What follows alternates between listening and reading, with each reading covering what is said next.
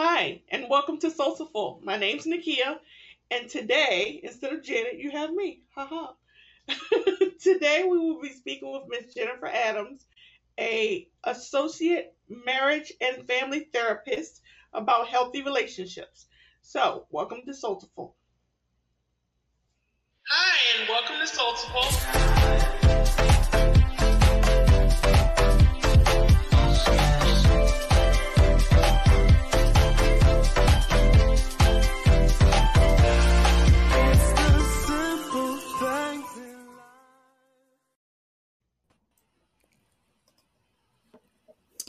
Hello, everyone. Yes, Janet was in the background this time. hey, guys. How is everyone today? Welcome, welcome. Yes, welcome. Um, today we have Miss Jennifer Adams, but first we're going to find out what you're working on. So, Janet, what were you working on today? I missed you. Uh, I was um playing catch up and I worked on what was that thing? What was that graph? Excel. This Excel document um that I was working on and then catching up on emails. Why is there so many emails? Didn't everybody go away? And I thought I was gonna be productive, which I didn't do nothing but have family time and fun and drink. But we're not gonna talk about that today. That might, you know, yeah. How about you, Toya? okay, I'm same boat, kind of playing catch up, and um, uh, had a wonderful call with a with a client for a festival that we may be able to support him in. So it had a great great morning for sure. What about you, Nakia? I worked on what did I work on? I didn't work on anything. I was finished my work, so I didn't work on anything. I just lollygagged all morning, so that was great. How about you, Jennifer? What did you work on today? Um, well, I work, you know, full time. And so um, I've been calling clients, having some sessions, uh, learning some new screening processes that we're doing. Um, and I sent a new marketing client um, a contract yesterday. So I've been, after um, an experience, I had to reamp my contract. So sent that over to the new client that's going to be signing. Yes, we know about that. We know about that. somebody signing a contract. Somebody signing. I had to reamp my contract because yes. of something that happened. Yeah, we wow. know about. Yes. Okay. Lessons okay. Learned. Lessons learned. We know about that. okay. So today we are going to be talking about relationships, and we have Miss Jennifer. Jennifer Adams is an associate marriage and family therapist who specializes in trauma healing and is on both the Trauma Informed Care as well as Diversity, Equity, and Inclusion Committee at San Fernando Valley Community Mental Health Center. She is also earning her PhD in trauma and disaster relief at Northcentral University. Jennifer's experience in, of healing her own childhood trauma sparked her desire to help others be free. When she's not supporting individuals with their mental health and wellness, she creates content for her own brand, Runway Red LA, bringing mental health topics into the fashion and beauty realm, and is a marketing agency director at Jada's Jada Jada Jada J Adams. J A Adams Marketing, helping her clients strengthen their social media game. So welcome, Jennifer. Sorry about that. No, that's totally okay. It's kind of funny because it's like with Jennifer Adams, that's why I made it J Adams because other um, things were taken. So my name is very popular if you were born in the 80s. yes, very popular. Jennifer is a very popular name. So tell us about trauma and and I have a client who is doing trauma informed trainings and it's something that I had never heard of before. So can you explain it to us? Yes. So trauma informed um, practices are basically where it's all about the lens that you're looking at. So for instance, when you're working with clients or, you know, if you're going through something yourself, it's not that people should be saying, you know, like what, you know, what's wrong with you what's wrong with you what's wrong with you it's more like what happened to you it's that change in the verbiage it's the change in the approach um, trauma informed care can be anything about how your office is set up. You know, is it friendly? Is it welcoming? Um, are there colors that could offset or trigger a client? Um, is your waiting room or those kind of things um, acceptable and promoting, you know, different races, different ethnicities, or is it um, not doing that?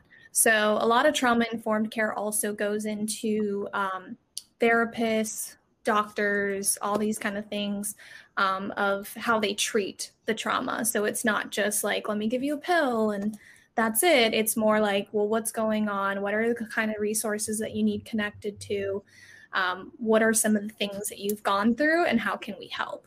So a lot of it is understanding what trauma is and that it's different for everyone, right? You have big traumas, you have little traumas, but trauma in general can just affect you not only in relationships, but it can also affect you, um, you know, physically and mentally, and also spiritually if you are a spiritual person of any kind. Okay. Wow, you said something really phenomenal there. The green room. Wow, some I would have never thought that could have caused trauma. But now that I think about it, you know how people well, I know not people, but me even myself.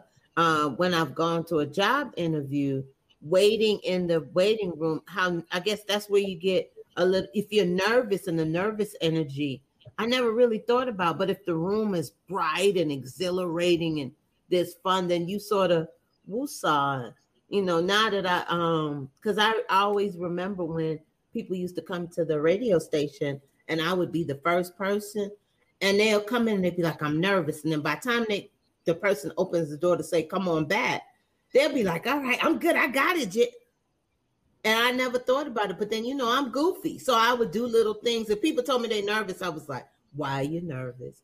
Girl, go get you some water. Or what do you want to talk about? Who made you know? Girl, they got on the set. Look at them and they got on colorful shorts. Or I would say something to make the person, when you look at them, relax. But I never thought about that. The green room. Okay, that is important. Toya, we know about that for when we're doing live streams. Make sure that the green room is inviting and entertaining while they wait. Okay. Well, we innately do that because you're there, and so you make that happen because you. you oh, okay. Yeah. All right. Yeah. okay. But oh, that is fascinating. So yeah, it's all about your approach. It, it really is. It's it's how you're approaching someone. So if you're the first person, the first line of contact, um, for us, we have receptionists and different things. You know, we're sometimes that first contact. Even as a therapist, I might be the first therapist that they feel comfortable about talking with really deep, deep trauma. And maybe they have had previous therapists before, but no one was specializing in trauma, or maybe they just didn't know how to approach it at that time. And I might be that first person. You guys might be those first contacts. And it's all about the approach. So, what would you say is the most minute of trauma? I mean, I know it may sound, and nothing is untouchable, but could it be the a, a ketchup packet? Um, I'm trying to give as minute as possible to as uh, um extensive as a 10 car pileup car crash. You know what I'm so I'm trying to give you but a ketchup what, packet, a ketchup packet in it. But the, maybe it's the color. Maybe the color signifies something okay. to somebody okay. on a ketchup. Okay. Because you know some ketchup packets are red and some are burgundy. So maybe okay. it's the blood. Maybe they think of blood when they see the color red or something. I, am I'm, I'm just asking because now I'm starting to look Talk at to things about that, Jennifer. Talk to us about it. Well, um, I have actually heard of ketchup triggering people. I know this is going to sound kind of silly, but I have heard of ketchup triggering um, some clients before um, because it does represent, um, they'll kind of go towards blood. Like, say something happens and they drop like a plastic ketchup bottle, they might be, you know, if they already have maybe some PTSD from something that happened. Oh. You never know if they accidentally drop a ketchup bottle one day and they get triggered.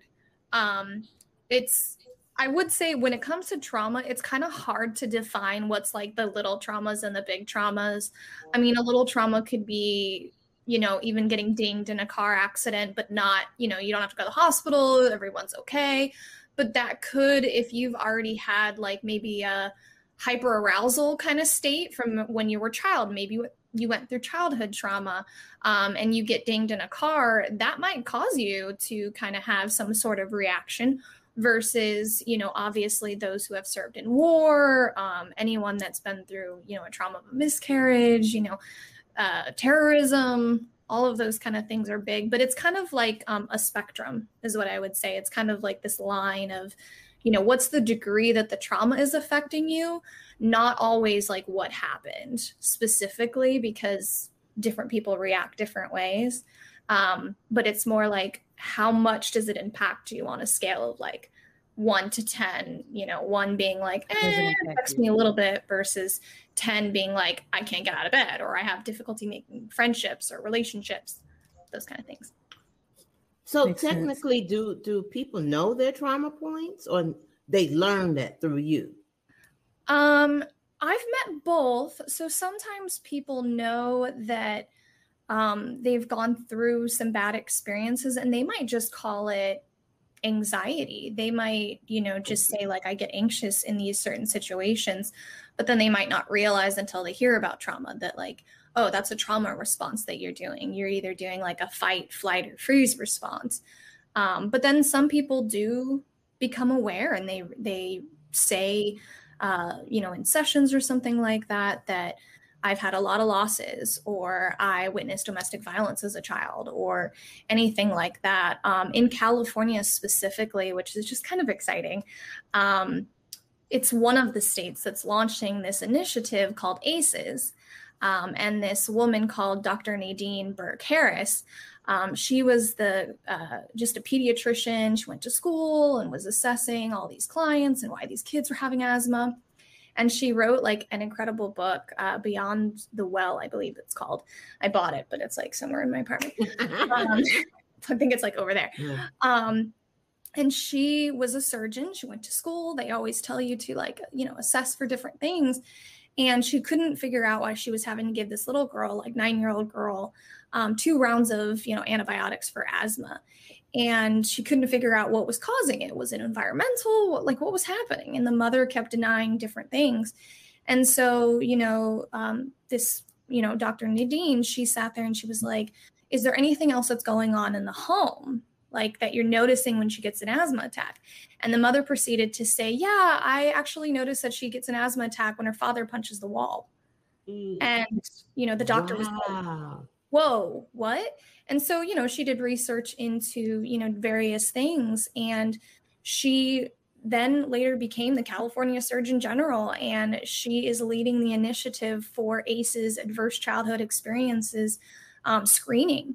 Because obviously, we are clearly seeing that, you know, a lot of the healthcare system and people are utilizing it more and more because they've gone through things and it's like you can't always just put a pill or a medication on it. Does that do they help? Yes but that's only part of the problem here. And so they're they're now kind of initiating this like let's screen it because this is what's affecting us later into adulthood. Okay that's wow.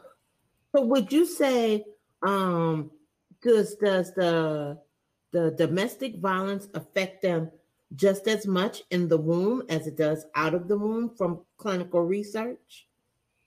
So, what's interesting, and I'll even share a little bit about myself because I relate to this. Um, I grew up in a domestic violence home, and um, I also have eczema, which, if anyone knows what that is, that's basically an autoimmune. Um, it's kind of along the lines of psoriasis, but there's again that spectrum of um, people who have it worse, people who have it less. And what's interesting is that um, when I've gone through my own childhood trauma growing up, they always said, like, oh, um, you just need a steroid cream for eczema, and that's it. Like, you just need this and um, stay away from things you're allergic to. Well, what's interesting now of being a therapist is that there's been a lot of research that has come out saying things that happen in the womb do affect the child. Um, not always, but almost always. It, it's kind of like hard to pinpoint it, but it's like some kids come out totally fine, they're cool. Others, most of the time, they do get affected.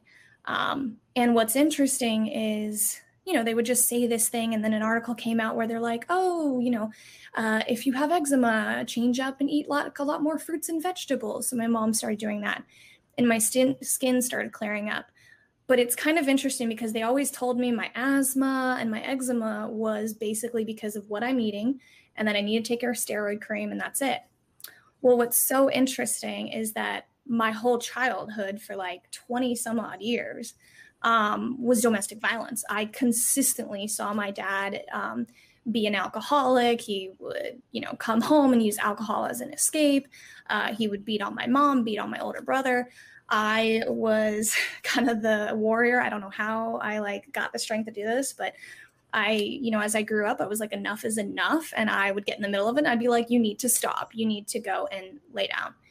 And what's interesting about this is, again, we're always told like eczema and different things that happen in the body is caused by maybe what you're eating or stress. Well, now that all this research is coming out, and Dr. Nadine Harris talked about asthma and how it would flare up based on, you know, things that were happening within this child's home. I go, oh my God, I've been told that this is just, oh, what you're eating and stress and blah, blah, blah. But then it was like, no, my eczema, since I had it since I was born, mine's genetic. Um, some people have environmental eczema, but mine's genetic. And it's interesting because I asked my mom, what did you eat when I was in the womb? And she was like, oh, I didn't eat that healthy. I said, oh, okay, maybe that's the reason I came out with like a lot of eczema all over my body. But then what's interesting is now we're seeing this research saying, you know the environment the domestic violence that was surrounded and i asked my mom if there was domestic violence when i was in the womb and you know before i was conceived and stuff and she said yes and i was like huh so what's interesting is now i'm 34 years old i have less stress you know not around domestic violence and stuff like that and all of a sudden my skin is clearing up. So it's kind of weird that you know now we're learning more and more about yes your environment does impact you and they have done a lot of research nowadays like if the baby's in the womb can they like hear you or can they um, do those different things? And they've done things like playing music for the baby in the womb and um, looked at like people who struggle with substance abuse does it affect the baby um, and i think i'm trying to f- remember the term it's something uh, infant syndrome where they come out um, because they were like high or drunk. Um, and they do have that in their system, and the doctors have to clean it out and that kind of thing. Um, so, yeah, it's a lot. And I'm definitely seeing Latoya talk about, you know, domestic violence having long term and um, whether you witness it as a child or you go through it directly, male or female, because domestic violence can happen, you know, for both sexes. And whatever gender pronoun you prefer to you know classify yourself as we are seeing that a lot of these things end up progressing and it's not even just physically showing up but your attachment styles to your parents later go into how you date and who you're attracted to and all of those kind of things wow and you know i have asthma but i never thought about it well, I they told me I got asthma. Okay, I'm Caribbean, so don't laugh when I tell you this. My brother had asthma. My dad was a smoker. Um, but my brother had asthma and he drank lizard soup and he got rid of his, but that's because they were in the Caribbean when he drank it. Um, I didn't develop asthma until I came to the States, but it wasn't until like I was 11, 12. However, they say I got it because my dad was a smoker, secondhand smoke. But now that I think about it, that's around the time when my dad and mom, their relationship was really rocky. So the smoke, the stress, because that's when I learned um, that I had allergies, but they really weren't real allergies. They were just some some stuff they would say I was allergic to. And dog was one, but we always had dogs. So I don't know where it came from, but now, oh, I might have to think about. And my grandbaby has eczema, so and we didn't know where she got eczema from. So I'm gonna have to ask my daughter a few questions here. Huh. Wow. Yeah, it's really interesting too, because the more and more like when I went through my own, you know, childhood trauma and then I was researching, you know, just kind of nerding out on how does the body, you know, operate, right? Like how do we operate with stress? What's interesting is that when you look into anxiety or stress, it's actually a protector for you. Like it's I know some people think it's like a bad thing, but anxiety and stress is actually a good thing because what your body does and in my instance, right? when you're stressed out, um, mine's a little bit more apparent, right? I'll see it on my skin. But when a lot of people are stressed out, our body's inflammation fires up and it fires up to protect us. You know, if we're um, having allergies, because I have allergies too. But what's interesting is that when that flares up, you know, your body or your brain is telling you there's something wrong, like there's something that I need, right? And it's so weird because, like, I have a inhaler I have an EpiPen just because I'm severely allergic to all nuts and shellfish. so I just have to be careful when I go to restaurants. You allergic um, to all nuts? All nuts. Okay. Yeah. Okay. Which is no. just so interesting because my mom, I get the allergies and the eczema and a lot. Yeah, and there's so many kinds.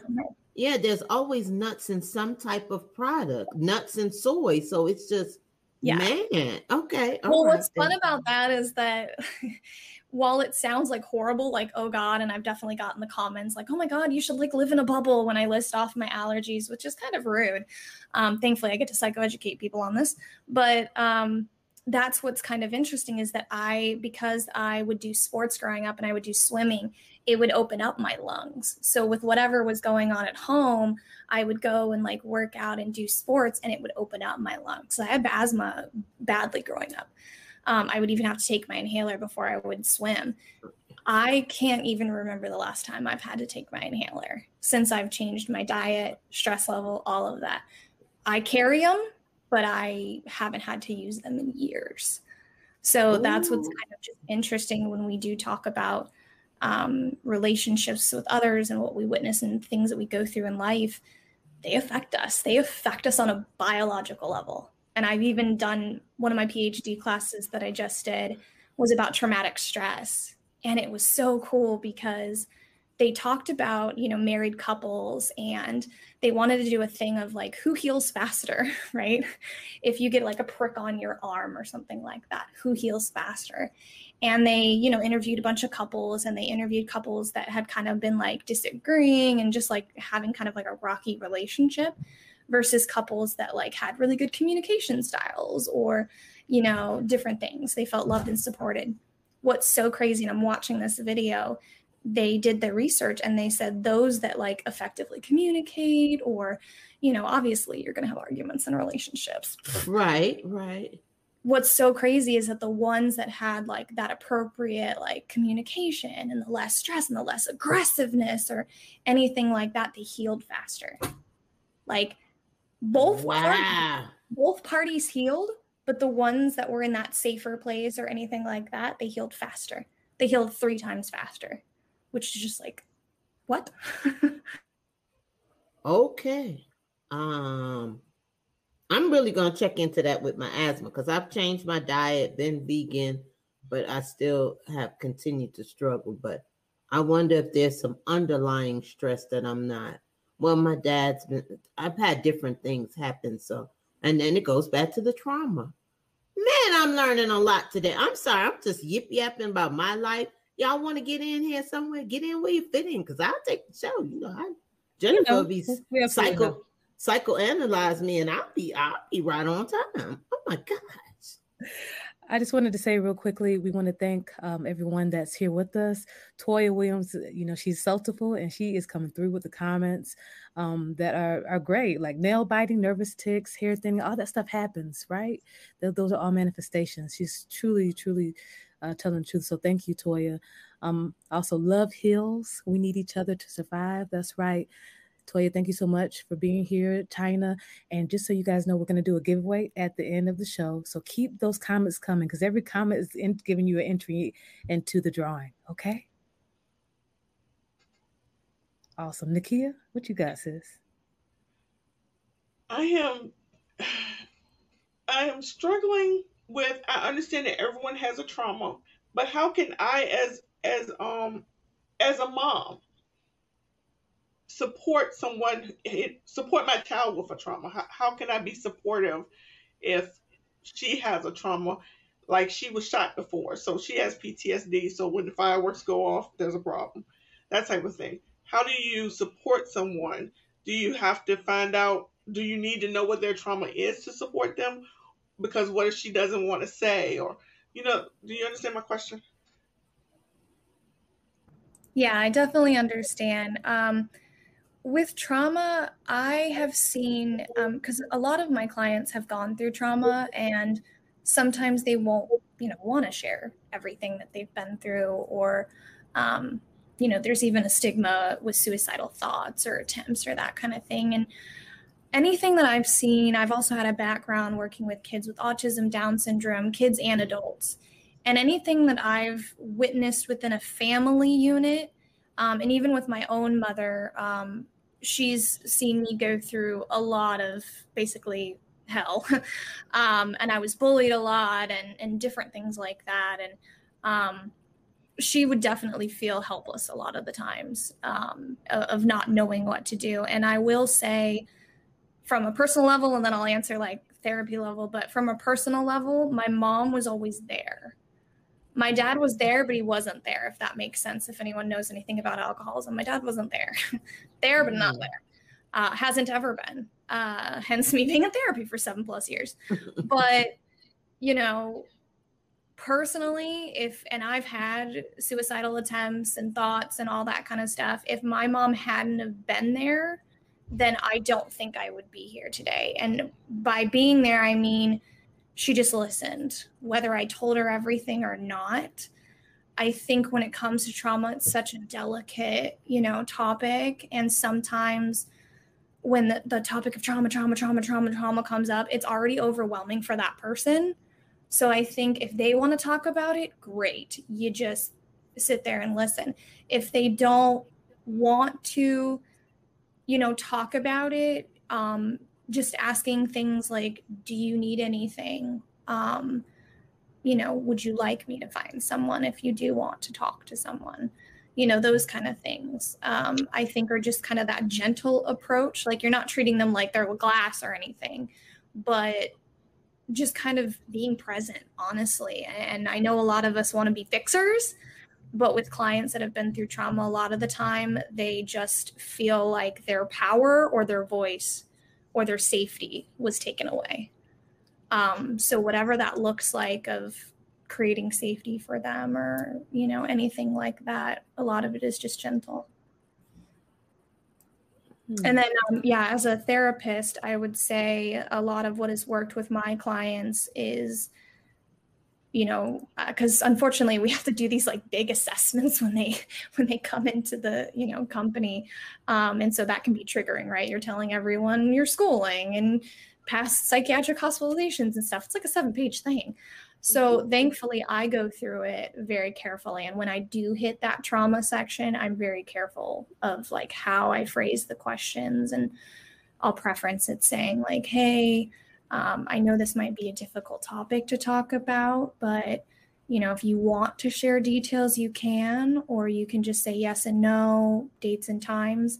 However, if you do share this information with me, this is you know your part of your documentation for forever so you don't have to go into detail ever again we update it every three years but we do not go any go through that you know trauma again um, every three years so it's jennifer we have some questions for the floor mm-hmm. um latoya is asking how do you help someone realize that they have trauma for the people that are in denial yeah, that's a very, very good question. I've seen this happen a lot, even with my friends.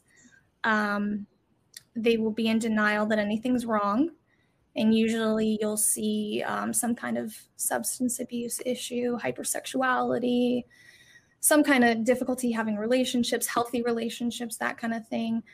Um, sometimes we can't specifically say that, like, hey, you've been through a trauma, you can phrase it because they might not define it, right? Like when I approach my clients and, you know, they've been through trauma, when I'm assessing that, I don't know what trauma is defined by in their vocabulary, right? Okay. Because okay. different cultures um, like approach the word trauma differently. So they might not, they might only think trauma is someone who served in a war. You know what I mean? So they might not even understand what the definition of trauma is. I would be more kind of focused on like, hey, I'm noticing that you're crying a lot. Like you're telling me you're crying every week, or um, I've kind of, you know, you've talked about how you've been having a lot of sex lately and you're enjoying it, but but you're also telling me you're not using protection. oh, okay. I was about to say because having a lot of sex could be good for the trauma. Okay, good, but what if they're all right? Never, never mind. Oh, okay. All right. Yeah, I was going to up real quick. Okay, yeah. go ahead. Go yeah, ahead. yeah, no, sex is great. But yeah. you know, it, it, has to be like, okay, is there a danger for them to get STDs? Is there a danger to, you know, HPV for women? I mean, there's all these like different things that can come up. So I'd be more curious to again ask, you know, do you do you notice anything wrong? Do you find it, you know, difficult to have friendships? You know, those kind of things. Um, you can also you know, it, depending on the relationship with the person, like if you know the person really well, you can give them like screen. I've seen my friends do this before, give them screenshots of what trauma is and what it looks like. There's a lot of really good like infographics out there. And you could, like, if you're close with this person and they won't take it the wrong way, then you can say, like, hey, you know, I noticed that you're going through something. Um, I want to send this to you and just tell me your thoughts you know, and it might just open the door of conversation. Um, but a lot of it is we don't know how the other person is defining it. We don't know if they don't want to. I've also seen this a lot. If they don't want to attach, like, acknowledge their trauma, it might be because that could be their security blanket too. I've, I've seen that happen. People can go through traumatic events and use that as a security blanket, saying, this is all life is life is terrible you can't trust anyone blah blah blah. But I, you know again i don't come down on them because if you're saying oh i can't trust anyone then you're telling me all this trauma history. Well no wonder. No wonder you don't feel safe. No wonder you can't trust anyone. Does that ever mm-hmm. feel lonely? You know or are you mm-hmm. okay with it? So it kind of it kind of depends on how it's impacting the person. That's what we look at a lot with diagnosis like how is it impacting the person you know, some people are like, no, I'm fine, I'm great, you know. but you notice, you know, chronic health issues, relationship issues, that kind of thing. Uh, so China, you, yeah, you may have kind of answered this, but China says, how can you get someone to see their denial about the effect of the abuse? If that makes sense. Oh, she actually wrote another comment. I had yeah. spoken to someone about it and they fired back at me and I left her alone. Yeah. So when it does come to trauma, I've also seen that when you try to go and help the person, they lash out, right? And that's usually a trauma response right there. They they might be lashing out because now you're seeing that there's something wrong. And they might not want to ah. address it, right? They might not want to address it, whether it's fear of going crazy, you know, anything like that. Um, people might not want to address that. Um, and you can try like i've i've tried to um, there was one girlfriend i had who i you know noticed that she had messaged me saying like oh my you know well now it's her husband. My husband like is uh, drinking a lot and i'm worried and i've feared for my life and stuff. And then it was interesting because then on facebook she would post that they were an amazing couple and incredible and da da da da and I just gently said, you know, do you know what a healthy relationship look like? Like, how do you define a healthy relationship? And then she kind of talked about it, and then I was able to talk to her. But then sometimes I have approached people and they lash out, right? Um, you can do your best to be there for someone who's been through trauma. Um, a lot of the time, they don't want that judgment, you know. Um, they might be internally going through that war already, in a sense of that that you know maybe replaying it over and over and over again all you can do if you're definitely not like a therapist and if you're a friend or a family member is just honestly nine out of 10 times when I've ever seen a family unit work in a good way or a couple or anything like that, a lot of it is just like being there, offering support, but also having boundaries because boundaries are a big one. Um, because sometimes that'll that'll come up too so it's it's hard. Sometimes people don't want to address the trauma but look at it from the sense that that might be their security blanket and they weren't they don't know anything else. So they might lash out to be like no i'm fine. I'm good. That might be the only thing that they know. So you can give resources, you know, anything like that, but some people just might not want to take it. Oh. It's kind of like if somebody has a chronic health issue, you know, they're they're going to choose to go to the doctor or not, right? Sometimes you can't drag them in there. So, yes. So, Nakia, what do you think, like for, for our children? You know, the question that you asked, what what do you think? I mean, I think what that is is is good. You know, just yeah. being there. I mean, there's been plenty of times where she doesn't want to talk and she is lashing yeah. out. You just have to sit there and let her know that you're you're present. You know, I'll text her from another room and be like, "Do you need something?" You know, while the fireworks are going off, and and she's like, "No, I just want to be left alone." So, you know, mm-hmm. um, I think that just being there is is all we could do. I love that, and and that takeaway. Listen, you know, sometimes I don't want to listen, but Mama just got to listen. You yeah. know, let her know that that I'm there. So that's good. Thank you. So, what about identifying these healthy relationships? Yes. What would you like to know? Hmm. Okay, I will go first. Cool. I feel as though I don't have a healthy relationship because my husband doesn't communicate well. And I know why, and I accept why, but I want to make it better. So, how do you make it better? Yes. So communication is a big one in relationships. Um, I'm in a relationship and, and communication is such a big one. Um, I think what it is like when it comes to communication is you want to communicate your needs, right? In every relationship, there are things that you are like okay with, and then there's like deal breakers, right? Of like, like for me, I'm allergic to cigarette smoke, so I could never date a smoker, right? That would totally be a deal breaker. Um, but when it comes to the communication, um, obviously, you know, you're trying to work it out and, and you know, different things. And um, if you understand his why, I think sometimes even using the person's why might help. So, for instance, uh, if someone, and I've seen this in relationship, if someone is more um, introverted versus extroverted, right? Um, sometimes you can uh, sit there and ask them, you know, what do they need or that kind of thing. But if you feel like there's no communication coming back, right? Like if they're not communicating with you, um, I have a book actually. Let me grab it. There's a really good book about this. I never thought about that. Understanding their why. I mean, I understand his why. I mean, it's the way he mm-hmm. was raised and everything, but you know, you can't have a conversation with one person. And if I'm sitting here giving you the, the this is how I feel, and you are, I don't know what you're talking about. That's so you say you so what so what what would you how would you define what is his why? I understand you saying the way he grew up. I, so what I is think, his I think it's the way he grew up and, and not having communication in his home. He never learned. Mm-hmm.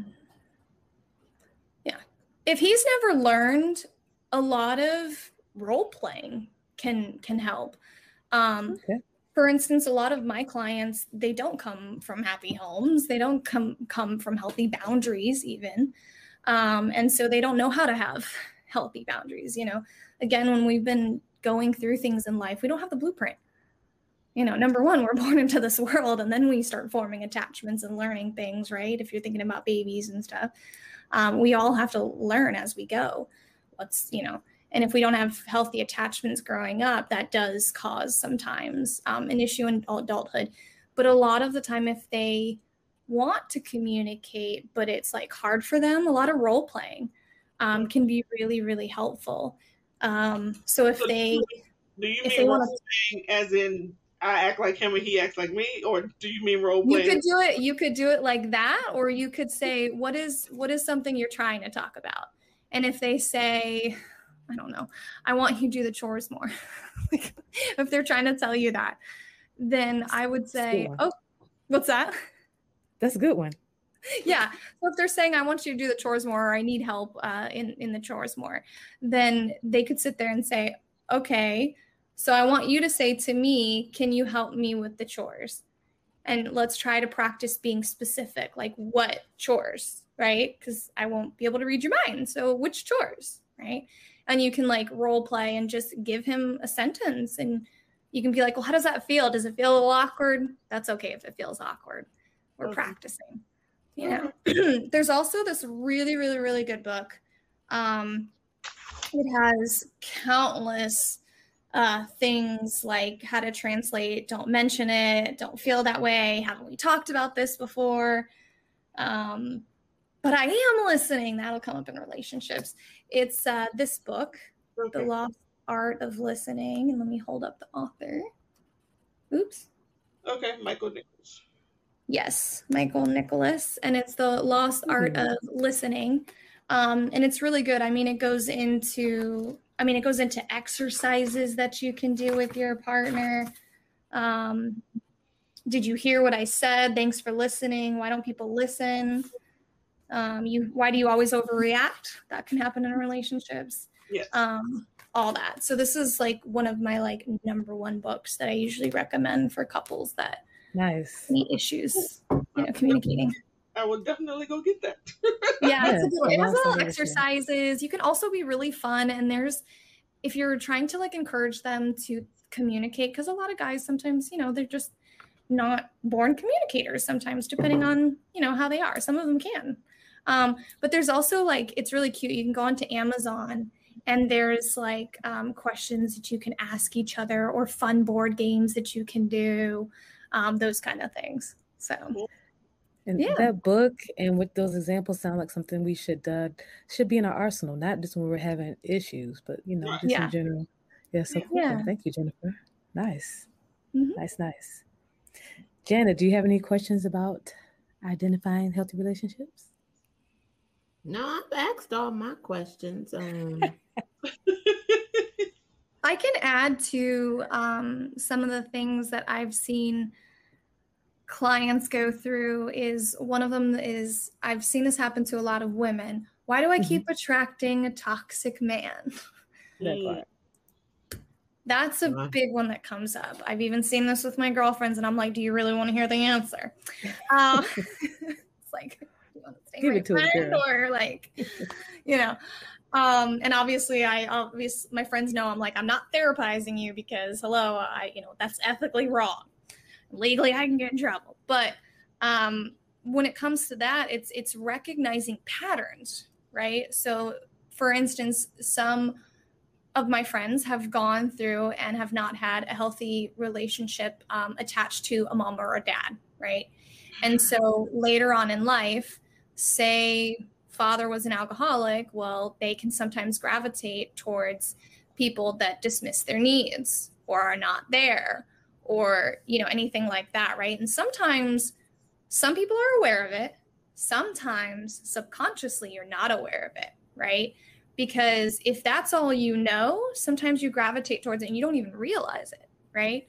But I think a really big part of identifying healthy relationships is, you know, what are the needs that you have as just yourself, right? Before you're dating anyone else, right? Before you're dating anyone else, uh, before you're like involved with like, you know, family, family and stuff, right? You want to look at like, what are your needs? Do you feel like you're being heard? do you feel safe? Do you feel like your needs are always pushed to the ground and their needs are always first? Well, wait a minute. Why aren't your needs ever considered? Right? Kind of getting curious of like, well, you know, and some some people have been through a lot of domestic violence relationships, right? And a lot of the time when women or men or whoever is going through that, a lot of it has to go back to some kind of attachment that happened because when DV happens, you do have that choice, right? Now, I know a lot of people get on everyone about like, why do they stay? Why do they stay if their partner hits on them or whatever? We don't know what their attachment is. Do they only know abuse and violence and that's what they think and attach to that that's love? We don't know, right? and i have heard women stay in relationships because that's all they knew they didn't they never got to see what healthy love looked like right so they that's all that they knew they just knew oh well i have kids with this person i'm you know whatever but they never got along the way that self-love aspect of like well wait a minute your safety should never be put at risk wait a minute yes couples yell but should names be called you know is that really necessary right? I've gotten into arguments and I haven't called people names. So like eh, come on, there's like some time of like okay, but do you really feel happy? Do you really feel safe, right? And so I I have seen those patterns happen a lot. Um, and sometimes you don't know that that person is toxic until they show their true colors. I actually went through a divorce and oh lord, it did not need to escalate to this level, but basically he as soon as I started advancing in my career, we weren't even married for 2 years. And after that first year of marriage, then his true colors start showing. He starts saying things to put me down. He starts drinking very heavily um, like every night. And then there was different situations. So it's like, okay, we need to just file for divorce. Like clearly you're checked out. This isn't working. And I had been trying to take him to couples counseling. I found a very incredible individual therapist for him, but he was so ingrained and attached to his trauma, he refused to let it go. And that's when I realized, yeah, no, I was raised in a domestic violence home. I am not going to let this, I know where it's going to go. So based on that, you know, I had to start, you know, protecting myself and looking into resources and stuff. And of course, all the resources are like, oh, well, we're not going to do anything until he hits you. Excuse me? Excuse me? And I'm telling you, I talked to a female cop on the phone. I talked to different organizations, domestic abuse hotline, all that kind of stuff. They were like, no, we can't do anything for you. You can go to a shelter. And I was like, I have an animal. Where am I supposed to take it? It's a gecko. It's not like I can like plug it in or leave it at somebody's house. like a little bit more difficult. And I'm allergic to animals. So a lot of shelters in LA have animals on site. So what am I supposed to do? And I have sheets to detergent on, you know, like allergies to certain detergents that's used on bed sheets. I'm like, there's no way I could do this. If I have to, I'll live in my car. That's fine. But like, come on. And so, you know, what's so interesting is that unfortunately I had to, I had to, I tried to call the cops on him. They never came. But then he calls the cops on me one night. After I took the beer out of the fridge, I put it outside the door and I said, please go drink somewhere else. I need safety. I need peace. He obviously gets aggressive, starts, you know, calling 911. I record everything on my phone because I was like, what? And, you know, cops come and I'm crying and shaking out of the, you know, apartment. And they sit there and they're like, they're thinking they're coming for me. They're the aggressive, you know, wife that's there. I am not aggressive at all. And I'm like, okay. So they come up the elevator and I'm already in trauma response because I'm crying, I'm shaking. I had been dealing with this kind of stuff for over a year, trying to fight to save and get him help. Obviously, not my job, but you know, you're in that moment at that time. And the cops come and I'm telling them everything. I said, I have pictures, I have text messages, I have all of this. I'm trying to do something. I can't break the lease. I can't afford it, blah, blah, blah. He won't leave. His friends that enable him won't bail him out and let him stay at his place and they're like, well, you might be able to qualify for a restraining order. And I'm like, I got to escalate it to this. And so, unfortunately, I did have to get a restraining order because he refused to leave and all these different things. And it's just so interesting because then I started after, you know, that happened and everything like that. I started learning about narcissism abuse and how they subtly do it and all these things. And I remember being like, and I heard the things from people oh you're a therapist. You should have known all the warning signs and you know blah blah blah. You must not be that good of a therapist. And i'm like seriously? Number one why are we shaming someone that went away from a domestic violence and got out? And what? And then the churches would be like oh well you're just not praying hard enough. And i'm like oh my goodness. I hate that Mm, let's just say that irks me every time. And I actually specifically asked God for a scripture because everybody was telling me I wasn't praying hard enough and I need to go home and pray the demons out of him. And I was like, which Bible you reading? Because Jesus walked and led by example. He didn't force himself onto anyone. He says, That's come right. and knock at the door. Hello. Like, he doesn't bust through the door. Like, what? And hold you down, you know? Like, what are you talking about? And it was interesting because when I was going through everything, I asked for scripture. And I asked God, I was like, give me a scripture because I feel like you're saying divorce, not separation. That's weird for me. And God gave me a scripture in Malachi. I think it's like Malachi 316 or something like that. I'm really bad at specific, but it's in Malachi. And it does talk about how he is not supposed to bring violence to his wife and he's supposed to treat her like a precious garment. Mm-hmm. And back then, if you know anything about the Bible, precious garment, those clothes and those things were very rare and high end and high priced. So I was like, all right, whoever tells me again that, like, you know, um, but going back to that is saying, you know, sometimes we don't know, right? Like there was little warning signs, but we had we had drank together. You know, I had seen him drunk before, never to this level. But I don't know how he thought marrying a trauma therapist, his trauma wouldn't manifest if he hadn't healed from it. Don't know why he thought he could escape that. But, you know, I did the thing of like, listen, clearly you need healing. I didn't marry a horrible person, but I think you are just so deep in your trauma that clearly I'm activating you and I'm activating healing you don't want to get done. This needs to stop because safety does not need to be. But see, here's the thing if I didn't learn, because I grew up in a household that I had no example of what a healthy relationship was. No offense to my mother, but she knows this. She stayed in the relationship for 20 some odd years. You know, and she says she stayed for me and my brother. But me and my brother were in our like early teens saying, get out. Like, what are y'all doing? You're all clearly not happy.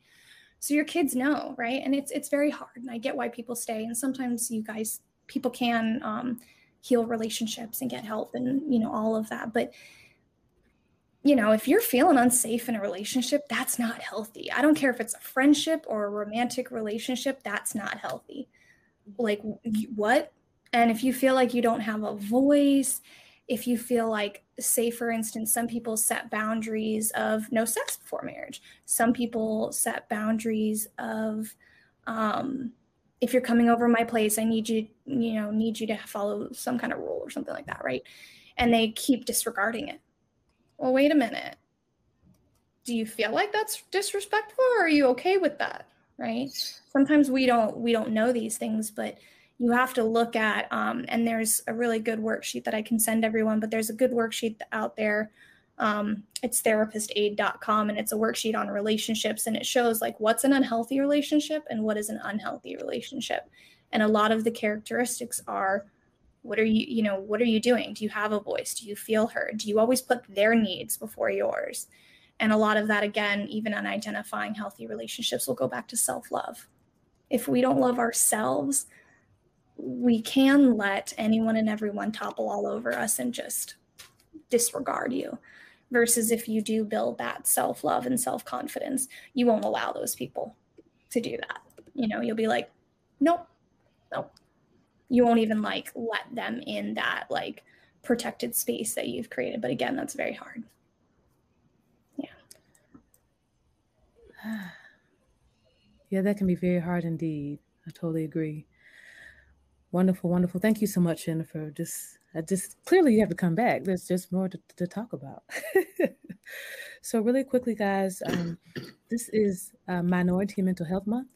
Yes, indeed. So this is this subject matter is right on time, and we wanted to share really quickly um, from Mindful and Melanated. They have some cool stuff coming up here. Add that here. All right. So, in observation of Minority or BIPOC Mental Health Awareness Month, Mindful and Melanated will be hosting a speaker series for Black and Brown women called My Mental Health is Not Minor. Love that. During the month of July, Regina Renee, founder of Mindful and Melanated, will be interviewing three BIPOC women who will share their experience, their expertise in areas such as mental health in the workplace, restorative practices, and the importance of peer support. So join us Thursdays, July 15th, 22nd, and 29th at 7 p.m. EST for these intimate discussions on mental health, mental wellness, issues concerning Black and Brown women. And you can register for the event by going to the Mindful and Melanated Facebook page. So search for Mindful and Melanated, and there it is on the screen. And you can register for these events. Mm-hmm. Yes. Now we Thank have the giveaway to give away. To give away. Jennifer, what are we giving away, sis?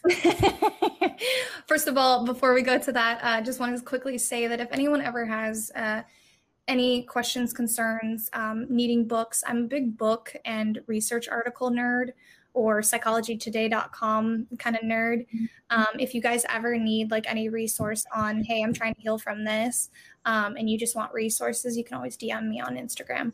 Um, but yes, as far as the giveaway, um, I'm currently working on some ebooks. So I'm working on an ebook um, talking about like the basics of healing from trauma. And then I'm also doing one um, on like the power of social media and how to, you know, do marketing. So I am working on those two ebooks. I have to find a platform and kind of design it because I'm totally not like a full on, you know, graphic designer. Um, so I will be giving away two ebooks. Um, you can pick which topic you want, all that good stuff. Um, I'm not sure when it'll come out, but as long as I have your information, you'll be one of the first people to get it for free. So that's what we're giving away today. All right. Y'all ready for the drawing? Yep. Yay. Let's go.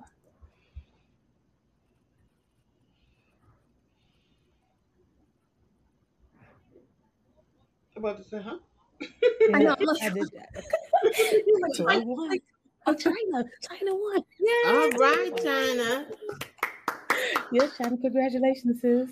And you guys are gonna nice. email me the information of them, right? Yes. Yeah, yeah for sure. Yay! Do we want to do the second one too? Yep, we'll go on and do the second one as well. Yay! Okay. Okay, so like I'm not set up for the second one. This oh, okay. You're welcome, China. Let's yeah. I'll be in touch with you, China, in uh, order to say like which one do you want and that kind of thing. Let's see if we can do it real quickly here. And so, do they choose which one or which was the first drawing for? They can choose uh, which topic, yeah, if they want like marketing tips or if they want something about like trauma and that kind of thing. All right. So let's get it going again. All right. Let's see, share screen.